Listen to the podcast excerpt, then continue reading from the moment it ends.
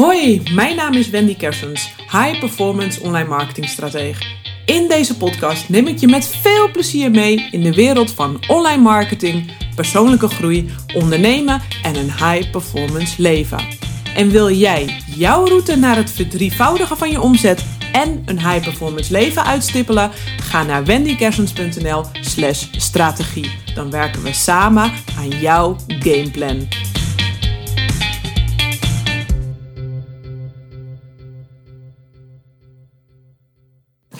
Wendy hier. Leuk dat je weer luistert. Heb jij dat ook dit jaar? Dat je inzicht na inzicht krijgt. Ik heb het gevoel of ik echt continu oude identiteiten loslaat en weer in nieuwe verhalen mag stappen. Maar dan in een soort van XXL tempo.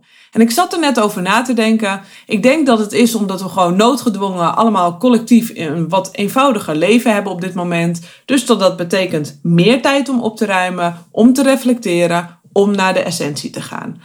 Ja, of het is misschien gewoon een collectieve vibe. I don't know. Ik kan alleen maar voor mezelf spreken, maar misschien herken je dit wel. The sky is the limit als je in het ondernemerschap stapt. Dat heb je waarschijnlijk wel al ontdekt. Maar daarin schuilt ook direct het gevaar. Overal komen namelijk de social media advertenties voorbij.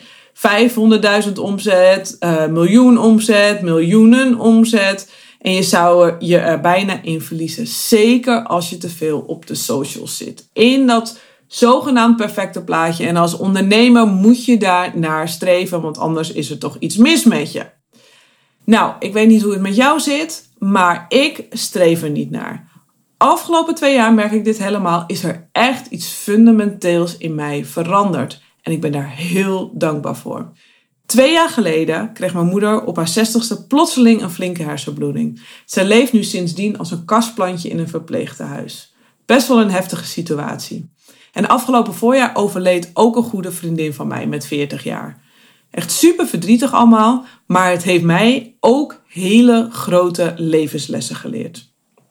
Dit heeft mij namelijk ook de afgelopen twee jaar gebracht bij één fundamentele levensvraag, die keer op keer door mijn hoofd speelt die op alle facetten in je leven van toepassing is. En dat is de vraag: wie wil je zijn? Denk daar eens over na. Wie wil je zijn? Je kunt deze vraag in alle contexten van je leven toepassen. En ik kom dan toch echt keer op keer weer tot de conclusie dat het leven voor mij eigenlijk heel erg simpel is. Ik streef namelijk niet naar dat miljoen omzet. Ik wil namelijk wel een onbetaalbaar leven hebben. And it doesn't come with a price tag. En of dit nu met 1 miljoen omzet is, of met 3 ton omzet is, of met 4 miljoen is, ik onthecht mij van die uitkomst. I really don't care. Maar waar ik wel om care is de relatie met mijn zoontje. Om uh, de relaties met mijn partner, met mijn familie, met mijn vrienden. En zakelijk gezien wil ik een inspirerend voorbeeld voor andere ondernemers en vrouwen zijn. Laten zien wat er mogelijk is, mits je durft te kiezen. Dit wil ik doen door mijn steentje bij te dragen, door iedere week te werken aan mijn craft, door nog beter te worden in mijn vak, te coachen en te inspireren en door mijn visie en gedachten naar buiten te brengen. Nou, deze podcast is daar bijvoorbeeld een mooi voorbeeld van dat gaat echt van binnen naar buiten. En ik probeer zoveel mogelijk in het gevoel te zitten van how can I serve? Ik vind dat echt een hele fijne gedachte waar ik heel veel voldoening uithaal, veel zingeving uithaal en veel rust in vind. Ik maak echt bewust iedere week tijd vrij om te schrijven, om te onderzoeken en mijn podcast op te nemen. Ja, ik word daar gewoon heel blij van en ik heb dan aan het einde van de dag echt dat gevoel van zingeving gehad. Maar ik wil ook iemand zijn die goed voor haar lichaam en haar soul zorgt. Dus door voldoende te rusten, voldoende te sporten en te bewegen en goede voeding tot mij te nemen. En ja, om dat te kunnen doen heb ik ook geld nodig. Geld om mij daarin te kunnen faciliteren. Dus daar heb ik omzet voor nodig, daar heb ik klanten voor nodig, daar heb ik leads voor nodig. Maar goed, ik heb dus dit jaar heel wat verhalen herschreven. Zo kwam ik er ja, dit jaar bijvoorbeeld achter. Ik was er klaar mee dat ik geen Engels kon. In ene dacht ik, jeetje, ik vertel mezelf dat verhaal gewoon dat ik geen Engels kan. En ik ben op een soort van spoedcursus Engels gegaan en het gaat echt al veel en veel beter. Ik heb me vooral uh, verbeterd en ik merkte eigenlijk dat het helemaal niet zo slecht was. Ja, ik heb nog wat aan mijn woordenschat te doen, dat is nog wat beperkt, maar voor de rest was het eigenlijk ook weer niet zo dramatisch als dat ik dacht. Ik gaf bijvoorbeeld een presentatie en als enige feedback kreeg ik inhoudelijke feedback terug op de inhoud van mijn presentatie, maar helemaal niet over mijn Engels. Dus het was helemaal geen issue. Ik vertelde mezelf alleen dat het een issue was. Maar goed, dat gaat dus nu veel beter. Ik doe het vooral ook met veel uh, ja, plezier. En daar heb ik dus een nieuw verhaal geschreven. Ook ben ik uit het verhaal gestapt dat ik snoei en snoeihard moet werken om een hele fijne winst te draaien. Nou, dat blijkt dit jaar dus ook onzin te zijn, sinds ik met mijn nieuwe business vorig jaar ben gestart. Want ik werk veel minder dan alle voorgaande jaren daarvoor. En mijn winst is hartstikke goed. En was in een aantal maanden zelfs al beter dan uh, daarvoor dat ik nog mijn bureau had. Ook ben ik na mijn yoga uit het verhaal gestapt dat ik altijd voelde dat ik tekort kwam als moeder. Omdat ik niet het picture perfect perfecte gezin kan bieden door een gescheiden gezin. Ik was er echt zo klaar met dat verhaal. Ik heb het bij de yoga echt een soort van in het bos gegooid.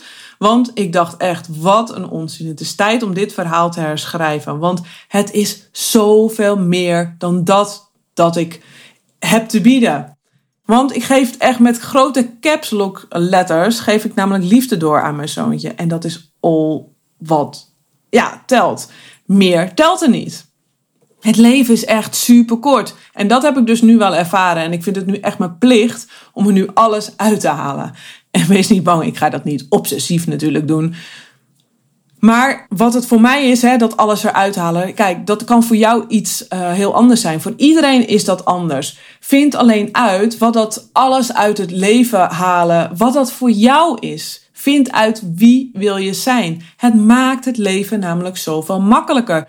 Je kunt zoveel makkelijke keuzes maken. Dit is wel voor mij, dit is niet voor mij. En begrijp me niet verkeerd, hè? Dit betekent niet dat ik geen ambitieuze doelen stel. Absoluut wel. Maar onder die doelen ligt het fundament van mijn onbetaalbare leven. Dat staat, hoe dan ook, bovenaan. Betekent dit dan echt dat ik geen miljoen wil? Ik wil het best wel, maar wel op mijn voorwaarden, vanuit een onbetaalbaar leven. En ik geloof heel erg dat die twee samen kunnen. En ik zie dat ook al bij een flink aantal van mijn klanten, dat die twee prima samen kunnen. Het creëren van een onbetaalbaar leven is waar ik mee bezig ben.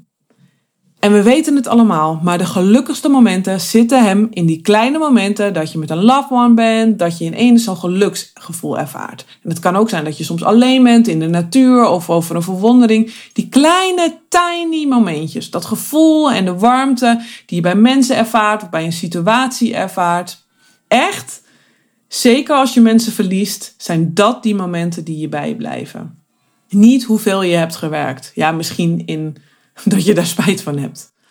Maar ik haal ook heel veel geluk uit het creëren. We zijn natuurlijk gewoon van nature scheppende wezens. En ik kan echt heel gelukkig worden van het maken van een podcast bijvoorbeeld.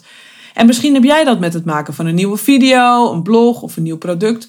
En als ik mezelf de ruimte gun en niet mezelf een enorme tijdsdruk opleg, dan word ik daar heel blij van. Het zit hem voor mij dus vooral in mijn lifestyle, dat waardevolle leven. En even heel praktisch, hoe ik dit in de praktijk tot een paar ja, simpele keuzes heb gemaakt, die toch mijn hele week hebben veranderd.